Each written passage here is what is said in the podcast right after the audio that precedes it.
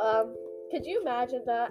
Or your mom getting murdered tragically, living in, living in a canyon, having no friends, and your dad getting wiped away by a wave? Well, this is what Nora deals with in The Canyon's Edge.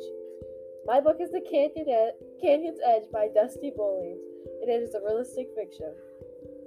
So, to start off the book, Nora's mom got brutally shot in a diner. And so, dad took, so then their dad took them on a trip to like clear the sorrow, whatever, to Arizona, right? And, um, but they end up falling down a canyon and they don't know how to get out really. And then, like, later in life, they get in a big fight and they won't talk to each other.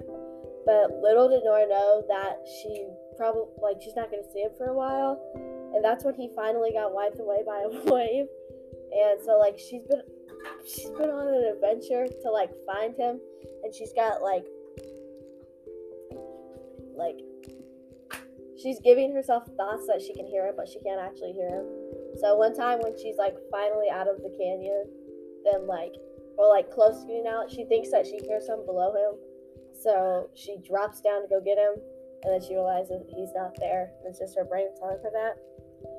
Um, I really like like the format of this book because it's like it's like a poem kind of book, and I just like that overall.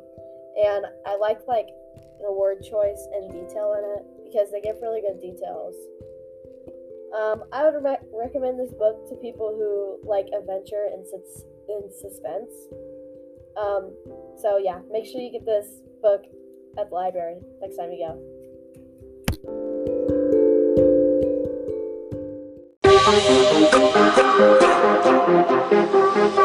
you.